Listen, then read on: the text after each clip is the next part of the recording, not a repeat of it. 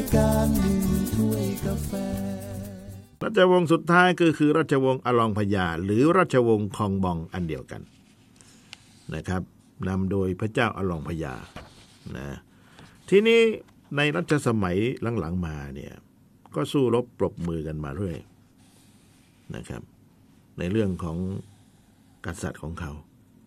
โดยเฉพาะกษัตริย์ที่ว่านั้นก็คือพระเจ้าดงมิน พระเจ้าดงมินสวรรคตแล้วจะให้ใครขึ้นมาครองอำนาจอะทีนี้เป็นเรื่องเหมือนกันนะครับ เป็นเรื่องเป็นราวว่าจะหาใครมานะมาครองราชนะเพราะว่าเท่าที่ดูแล้วนี่ก็คือว่าพระเจ้าดงมินเนี่ยท่านมีมเหสีรองจริงๆไม่น่าจะใช้ว่ามเหสีรองหรอกน่าจะใช้ว่าเป็นสนมหรือหม่อมก็แล้วกันนะนะเป็นเมีย คนที่สองก็คือไม่ใช่เมียหลวง ก็คือพระนางอเลนันดอร์เนี่ยนั่นแหละ พระนางอเลนันดอร์เนี่ยก็ก็มีมีลูกเห็นไหมมีลูกลูกสาวชื่ออหลายคนคนเอาคนที่มีบทบาทก่อนก็คือ พระนางสุภารายัตคนนี้คือเป็นเป็นราชินีของพระเจ้าทีบอในเวลาต่อมา นะครับ แล้วพระนางสุภารายัตนี่มีพระเชษฐ์พระคีนีก็คือพี่สาว คือพระนางสุภยาคยีเห็นไหมแล้วมีน้องสาวชื่อเจ้าหญิงสุภยากาเลนะนะอุปนิสัยของพระนางสุภารายัตเนี่ยเหมือนกับแม่ไม่มีผิด แม่คือพระนางอเลนันดอนี่แหละ นะ อืม เพราะว่าแม่นี่มีความทะเยอทะยาน มีคนมีคนมีความทะเยอทะยานสูง มีคนที่เป็นคนที่คิดกลอุบาย ใจร้ายขี้หึงอุ้ยครบสารพัดเลย อยู่ในตัวแกอยู่ในตัวนางพระอเรนันดอนี่แหละอืมอะลูกสาวคือพระนางสุภรายัตคนกลางมีลูกสามคนใช่ไหมล่ะ คนกลางก็ได้แม่ไปเลย บางคนก็บอกว่าแหม ก็ยายของแกเป็นแม่ค้าปากตลาดแหมแม่ค้าปากตลาดแม่ค้าก็ดีนะพูดถึงเนี่ย พูดถึงผมก็ไปจ่ายกับข้าว ไปเรือนหลาดนัดเนี่ย บ่อย แต่บดลากูเนี่ยไปประจำนะไปซื้อข้าวเหนียวมากินนี่แหละใช่ไหมน้ำพงน้ำพริกอะไรพวกนี้นะไม่ได้ว่าพวกเรานะแต่ว่าพม่าแม่ค้าแม่ตลาด แม่ค้าที่ตตลาดพม่านู่นแหละ ไม่ใช่เมืองไทยบ้านเรานะนะไม่เกี่ยวกันกับบ้านเรา เพราะยายของพระนางนี่เป็นแม่ค้าปักตลาด แม่ค้าที่ว่าปักตลาดเพราะว่าเวลาขายของก็ต้องพูดใช่ไหมล่ะประตูประตูประตูประตูต้องขายประตูใช่ไหมแล้วก็ตะโกนขายของกันน่ะ แข่งกับเสียงคนเดินไปเดินมาโวกเวกโวยวายนั่นแหละ นั่นแหละนะ ทีนี้ นะต้องนึกภาพกันแล้วกันแม่ค้าขายของอะนะนาทีทองนาทีทองวันนี้นาทีทองใช่ไหมครับมาขายของขายผ้าขายปลากันนะครับ ก็พูดง่ายๆว่า ก็ไม่ค่อยได้เป็นกุลสตรีเท่าไหร่นะครับ ในอันนี้ของพม่านะไม่ใช่ของบ้านเรา นั่นแหละก็เลยยายเขาน่ะ ไม่ได้พระเจ้าจากไกรแมงใช่ไหมล่ะเท่าเท่าที่ความเดิมตอนนั้นนะนะแล้วก็มีลูกมีอะไรออกมานั่นแหละ ทีนี้การขึ้นของราชเนี่ยพอพระเจ้ามินดงสอนคตแล้วเนี่ย จริง ๆ ก็จะมีลูกชายอยู่สองคนนะลูกชายคือพระโอรสองค์หนึ่งชื่อขยองยานนะครับ นายนยองยาน เจ้าชายนยองยาน แล้วก็เจ้าชายนายองโอ๊กสองคนนี้นะครับ ก็ไปเรียนจบนอกนะครับ ไม่ธรรมดามีความเฉลียวฉลาดสองคนนี้ฉลาดเกิน ไม่ได้ ชี้นำไม่ได้ พระนางอเนนันดอพระนางอเลนันดอนี่ก็คิดว่า ถ้าเอาสองคนขึ้นมาครองราชแล้วเนี่ย นะข้าพเจ้าคิดว่า จะควบคุมยากซะแล้ว ท่านคุณนางว่ายังไงล่ะฮะ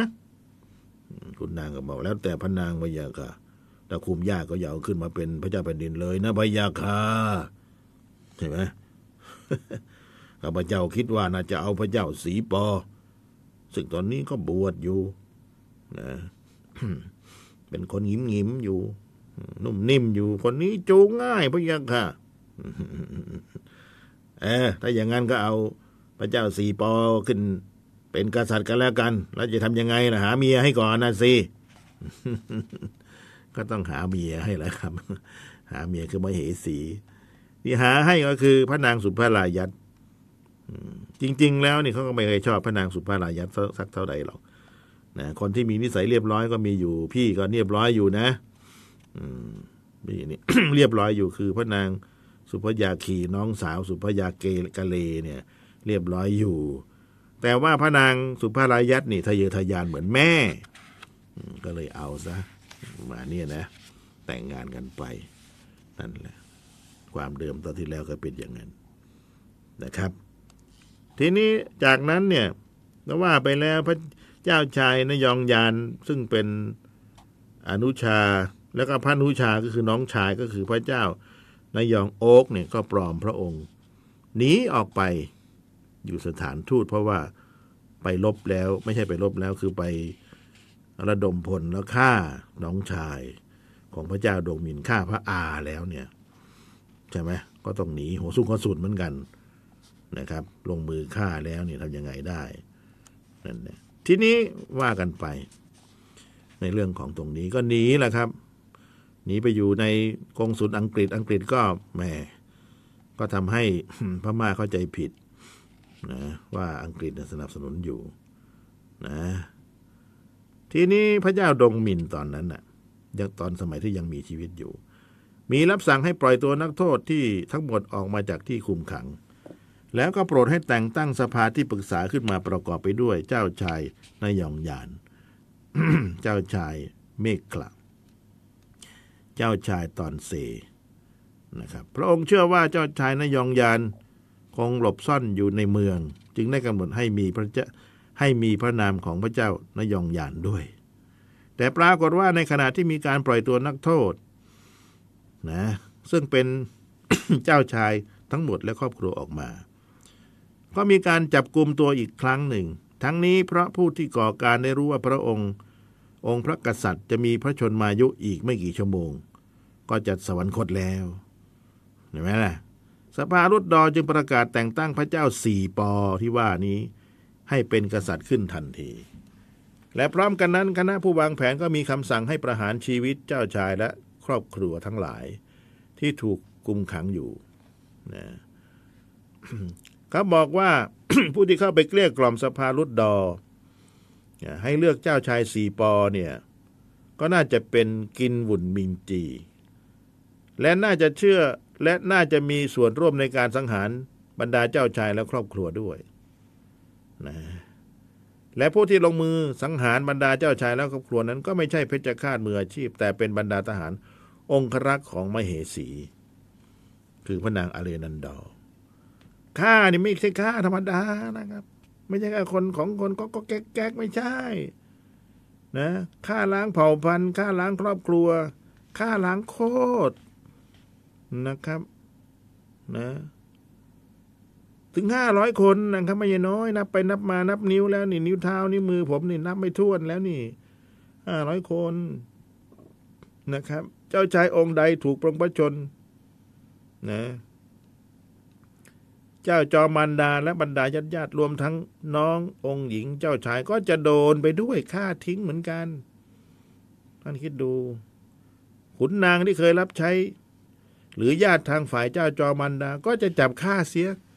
ให้สิ้นซาก ไม่ให้เหลือไม่ห้หลอ ไม่มีเสี้ยนน้ำแผ่นดินนะบางทีบางคนไม่เอาแล้วครับ ราชสมบัติฆ่าเหมือนกัน บางทีเมา สุราอยู่เนี่ยนะครับ สู้ไม่ได้ก็เอาไปฆ่าครับเหมือนจบฆ่า ใช้เวลาฆ่าอยู่สามวันสองคืนนั่นเนี่ยทั้งเวลากลางนะครับ คือต้องฆ่าที่วังนะฆ่าในกลางคืน คือชาวบ้านก็ไม่รู้หรอกครับ ชาวบ้านก็ไม่รู้ นะ ชาวบ้านก็ไม่รู้ว่ามีการฆ่ากัน ที่เลือดเย็นไปกว่านั้นก็คือว่าพระนางสุภารายัตเนี่ย ทรงจัดงานลื่นเลงให้เกิดขึ้น เอาจิงช้าสวรรค์มาม้าหมุนมาใช่ไหมล่ะ ถ้าเป็นสมัยนี้นะเอาปลาเป้ามาเอาลำวงมา ติดถึง ติดถึง ติดถึง ติดถึงอย่างเงี้ย เสียงสเตอริโออยู่เนี่ย คนไม่รู้ก็นึกว่ามีงานใช่ไหมตอนนั้นคงไม่มีม้าหมุนหรอกนะ แต่ว่าเนี่ยเปรียบเทียบให้ฟัง เนี่ยท่านจะบอกว่าคุณนารองคุณนารองพม่าสมัยนั้นมีม้าหมุนได้เหรอไม่มีหรอกนะครับก็อย่างนี้แหละ เราเปรียบเปยฟังเห็นไหมล่ะ จัดงานอยู่สามวันสามคืนในพระราชวัง ให้ชาวเมือง เอาให้หนุกเลย เอาให้หนุกนานเลยเอาพระเจ้าสีปอที่จะขึ้นเป็นกษัตริย์เอามามามามามาจัดเครื่องดื่มสุราอาหารมา กินให้เมา ไปเลยนะพยักค่ะ อย่าไปสนใจเรื่องอื่นนะพระยักค่ะ พระเจ้าสีปอก็ดื่มเหล้าซะเมาหมายนะครับ เพื่อนะครับ ที่ดื่มเหล้านี่เขามอมเหล้าท่านนะ นะพระนางสุภารายัตนี่มอมเหล้าเลยไอ้พระสวามีเมาแล้วจะไม่ได้รู้เรื่องนะครับ เพราะว่าการขึ้นครองครั้งนี้ต้องเล่าให้ฟัง เวลาขึ้นครองราชเนี่ย เวลาฆ่าแล้วก็จะห่อด้วยผ้า ผ้ากำมะหยี่ คิดดูห้าสิบห้าร้อยคนนะลุมจะขนาดไหนพอตีด้วยท่อนจันโป๊กนี่ก็ร้อง โอ้ยนะครับก็ตายไปใช่ไหมคนที่อยู่ข้างนอกก็ไม่ได้ยินนะครับ มีแต่คนตาย คืนนั้นสามวันสามคืนนี่เขาฆ่าคนตาย ทีนี้เมื่อพระเจ้าสีปอเป็นกษัตริย์ ก็เกรงใจเมีย พูดแบบชาวบ้านชาวบ้านนะคือถ้าใช้ราชาศัพท์อาจจะงงงก็คือเกรงพระราชหฤทัยพระมเหสีนะนะพระองค์ก็ไม่กล้าที่จะมีสนม ไม่มีเมียน้อย ไม่กล้าขัดคำสั่งนะหรือนโยบายต่าง ๆนะนะ ซึ่งนโยบายต่างๆ นั้นก็จะมาจากพระนางสุภารายัตและพวกพ้องทั้งหมดนั่นแหละ ว่าไงว่าตาม อันนั้นนกใช่ไหมตั้งแต่มันเป็นไม้นะใช่สินกนกครับนก พระนางก็จะสามารถชี้นกเป็นนก ชี้ไม้เป็นไม้ ชี้รถยนต์เป็นรถไฟประมาณนี้นะนะลืมหูลืมตาไม่ขึ้นต้องเชื่อเมียไม่เชื่อแล้วตาย เหมือนบางคนกลับบ้านดึกจะไม่ตายนะเนี่ย ถึงบ้านตายแน่ๆพอบอทบที่บ้านนี่เข้มแข็งแต่บ้านเราเรียกว่าเข้มแข็งที่พม่านี่เมียเหนือกว่ากษัตริย์แล้วตอนนั้นไม่กล้าขัดขืนต้องเชื่อฟังนะครับ ซึ่งก็ทำให้พระเจ้าอยู่หัวของเขาคือพระเจ้าสีบอก็ไม่ได้สนใจการบ้านการเมืองแล้ว เพราะว่าเขาไม่ให้สนใจจะมาสนใจ จะทำเอง ฉันทำเองอย่ายุ่ง ซึ่งก็ถือว่าเป็นราชวงศ์สุดท้ายที่ล่มสลายของพม่า แล้วก็เป็นกษัตริย์สีปอนี่แหละ หรือทีบอนี่แหละ สาเหตุที่สำคัญก็คือพระนางสุภารายัตพระมเหสีของพระเจ้าสีปอหรือสีปอเนี่ยนะพระนางสุภารายัตและแตงแตงดาวุ่นจีไม่พอใจ ที่อังกฤษให้สัมปทานป่าไม้น้อยนะ และฝรั่งเศสทำท่าจะเข้ามาเสนอให้มากกว่า ประกอบกับมีการกล่าวหาว่าอังกฤษรอบลักลอบตัดไม้เกินกว่าที่ได้รับสัมปทาน พม่าเลยสั่งปรับอย่างหนักถึงหนึ่งล้านรูปี แล้วอังกฤษเขาจะยอมหรือครับเขาเป็นประเทศมหาอำนาจเห็นไหมเขาก็ไม่พอใจยื่นประท้วง แต่พม่าไม่ยอมนะครับ ประท้วงประท้วงไป นะ ตอนนั้นพระนางสุภารายัตคิดว่าตัวเองมีฝรั่งเศสหนุนอยู่ เอาละสิทีนี้ แต่พอมาแต่ต่อมาพอเกิดเรื่องเขาจริง ๆ ฝรั่งเศส ไม่เอาครับ ไปไหนไปด้วยตีกันฉันป่วยนั่นแหละพอเอาเขาเรื่องจริง ๆ แล้วไม่เอาเขาหนีเห็นไหมจนกระทั่งว่าเมื่อวันที่ 17 ตุลาคม 2428 ก็ตราวรัชกาลที่ 5 บ้านเรานี่แหละ นะตรงตรงกันนี้ อังกฤษก็เริ่มส่งข้อเรียกร้องถึงขั้นเด็ดขาดนะครับ และพม่าก็ยอมไม่ได้เหมือนกัน อังกฤษยื่นข้อเรียกร้องมา อังกฤษบอกว่านี่นะทางพม่าเรามาเจรจากันดีกว่านะอังกฤษนะขอควบคุมนโยบายการเดินเรือของพม่าทั้งหมดได้ไหมอืม ขอให้อังกฤษเถอะ แล้วฝรั่งเศสอะไรพวกนี้ไม่ต้องแล้วไม่มาแล้วเราสามารถแบ่งเค้กตกลงกันได้แล้ว เราว่าอังกฤษกับฝรั่งเศส ฝรั่งเศสไปนู่นเลย อินโดจีน ไม่ต้องมายุ่งนะแล้วก็เซ็นสัญญากับฝรั่งเศสแล้วด้วยนะพม่าจะว่ายังไง อังกฤษต้องการแบบนี้แหละ พม่าก็บอกเฮ้ย ไม่ยอมบ้านเรานี่คนพม่าไม่ยอมอยู่แล้วพระเจุปัญญาสิบทิศเก่งมาพวกเราก็เก่งใช่ไหมไม่สู้รบเราไม่เคยแพ้ใครพม่าไม่เคยแพ้ใครเราต้องสู้ ไม่ยอมพม่าก็ไม่ยอมนะครับถ้าอย่างนั้นทำไมฉันรอมกันแล้ว เนี่ย เราจะต้องลบกันนะพม่าก็บอกว่า ลบก็ลบสิลบกันทีนี้เห็นไหม เรื่องไม่เป็นเรื่องนะเรื่องเป็นเป็นเรื่องคือเรื่องเป็นตัวเองเก่งกันเนี่ยที่จริงเก่งไม่ใช่ เก่งกับลูกปืนไม่ได้นะลูกปืนมันไม่มีรูใช่ไหมมีแต่รูออกใช่ไหมมันไม่มีรูเข้า ยิงโป้งเดียวก็ตายนะอังกฤษเขามีอาวุธยุทโธปกรณ์มากกว่าก็ต้องยอมยอมนะพม่าไม่ยอมครับ รบก็รบนะพระนางสุภารายัตประกาศรบกับอังกฤษเลยครับ เพราะว่าด้วยความหยิ่งยโสโอหังของพระนาง ว่าพม่าว่าพม่านั้นเป็นชาติมหาอำนาจในเอเชียคเน เคยชนะมาแล้ว ไม่ว่าไม่ว่าจะเป็นจีน ไม่ว่าจะเป็นสยามนะครับ และพระนางสุภรายันก็ละเมอเพ้อพกอยู่กับอดีตอันยิ่งใหญ่ของพม่า ไม่สนใจว่าโลกจะก้าวหน้าไปถึงไหน โดยเฉพาะประเทศอภิมหาอำนาจแห่งทุกทุกอย่างอย่างเหมือนอังกฤษเนี่ย เขามีอาณานิคมอยู่ทั่วโลก มีความเข้มแข็งทางทหาร คือถ้าพม่าไม่มานะเขาก็ให้คนอื่นมาก็ได้ เอาอินเดียมาก็ได้ ถูกไหมอืมทหารสีปอยมา พวกนี้มาเก่ง พวกนี้รบเนี่ย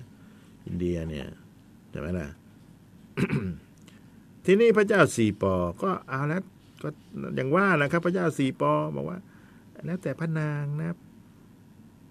แล้วแต่พระนางพระนางจะบัญชาการรบเองก็แล้วแต่พระนางพระนางจะสู้กับอังกฤษก็แล้วแต่พระนางเถอะพระนางทำไปได้เลย ไม่ต้องสนใจหม่อมฉันหรอก กษัตริย์ ยกอำนาจให้เมียไปแล้วนะนั่นคือพอบอทบตัวจริง ยกไป ใช่ไหมล่ะคือให้อำนาจไปแล้ว ทีนี้เตรียมพลแล่ะครับ เตรียมพลไปรบอังกฤษ อังกฤษก็ให้ในายพลเฮลี่ ในายพลแฮร์รี่นะครับ นามสกุลเพนเดอร์ นามสกุลเพนเดอร์การ์ดนามสกุลแก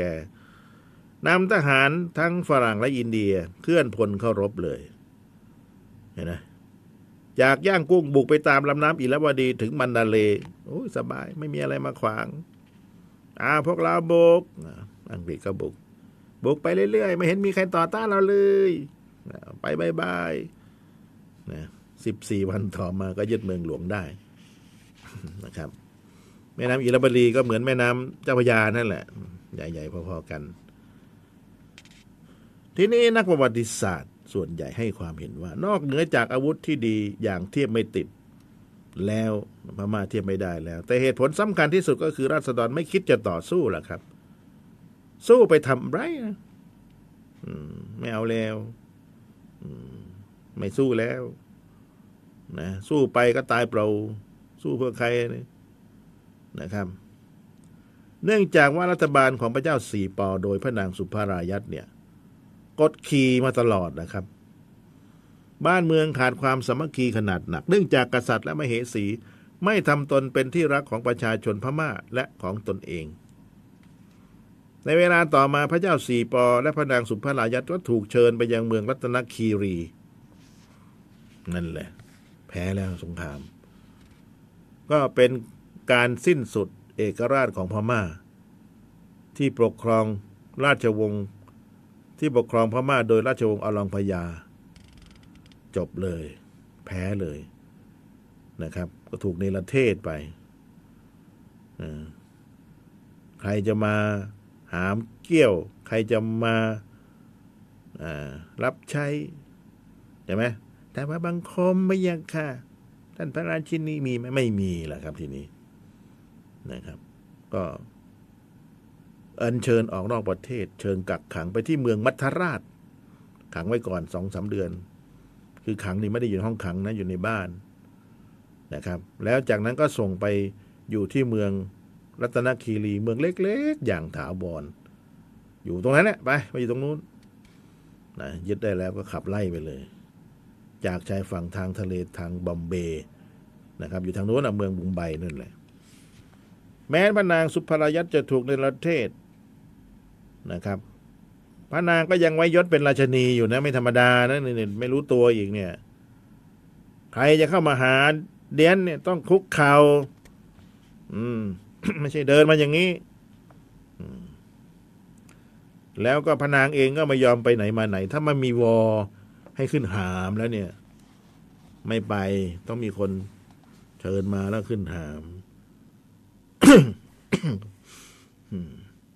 พระราชธิดาลูกสาวก็ยังต้องมีถาดทองรองรับเวลาจะรับเอาถาดทองเหยียบซะก่อนนะเจ้ายศเจ้าอย่าง จนพวกที่ตามไป จากพม่าทนไม่ไหวหนีกับพม่าหมดเลย อยู่คนเดียวแล้วกันเถอะได้อย่างนั้นแหละไม่ดูสารรูปตัวเองนะถูกปลดแล้วยังมาถือว่าเป็นราชินีอยู่เหรอปรับบ้านอยู่กับพวกเรา ไปไปไปไปกลับบ้านหมด ในที่สุดก็เกิดทะเลาะวิวาทกัน กับพระนางอเลนันดอ ผู้เป็นแม่ ที่เป็นคนวางแผนทะเยอทะยานนะแม่เองก็ไม่อยากอยู่ด้วยเหมือนกันก็พ ระนางอเลนันดอร์ต้องขอกลับพม่า อังกฤษก็ยอมให้กลับนะครับไปอยู่ที่เมาะลำเลิงจนสิ้นพระชน พระเจ้าสีปอนะพระนางสุภารายันก็ถูกในประเทศไปอยู่อินเดีย ถึงเสียสามเจ็ดปีนะจนพระเจ้าสีปอสิ้นพระชนที่เมืองรัตนคีรีนั่นแหละ ส่วนพระนางสุภารายัตก็ได้รับอนุญาตให้พาลูกสาว กลับมาอยู่ย่างกุ้งนะ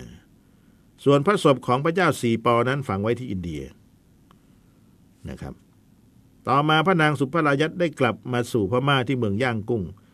ขณะอยู่ที่เมืองย่างกุ้งก็ยังทำยศศักดิ์ไม่ยอมคบหาสมาคมกับใคร ตอนกลับมาอยู่แล้วนี่ยังเป็นเจ้ายศตัวอย่างใครจะมาต้องมอบกราบฉันแล้วก็ยังเครียดแค้นคุณนางที่ไปเข้ากับอังกฤษ แล้วก็บริพาทอยู่เป็นประจำนะครับ นั่นแหละนะครับ แล้วทีนี้ฝรั่งได้เขียนเกี่ยวกับตัวพระนางไว้ว่า เมื่อพระนางแก่ตัวเข้าและรู้สึกสำนึกในชีวิตแล้ว ทรงสมทรงสงบสงเงียมเจียมตัว สุภาพหน้าสงสาร ทรงเลี้ยงสุนัขเป็นเพื่อน และเสียพระทนทั้งหมด ฟันหลุดล่วงหมดเลย มันเป็นกรรมนะ แกไปฆ่าคนเนี่ย ตั้งห้าร้อยครับ ฆ่าคนสั่งเลยฆ่าให้ฆ่าคนแล้วก็เพื่อไม่เป็นมีเสียงลงเสียงร้องอะไร ก็เอามีการจัดงานเลย เอาดนตรีดนตรีตีเป่ามาเล่นเลยกลบนะครับฆ่าเสร็จก็ฝังตรงนั้นเนี่ยนะครับ กลิ่นก็เหม็นทั้งบางกันแหละนะครับ จนย้ายหวัง เดี๋ยวจะเล่าต่อไปในรายละเอียด มีเยอะเรื่องพม่าเนี่ย เราก็ไม่รู้เหมือนกันนะครับ ที่มาเล่าอยู่นี่ก็ให้ท่านฟังนะครับ ศึกษาค้นคว้าอ่านหนังสือมา ถ้าผิดพลาดบางส่วนบางตอนต้องขออภัยนะครับ เพราะว่าข้อมูลประวัติศาสตร์ ผมเกิดไม่ทัน เมื่อเกิดไม่ทันก็ไม่รู้แหละครับ ไม่รู้ก็ต้องอ่านนะครับ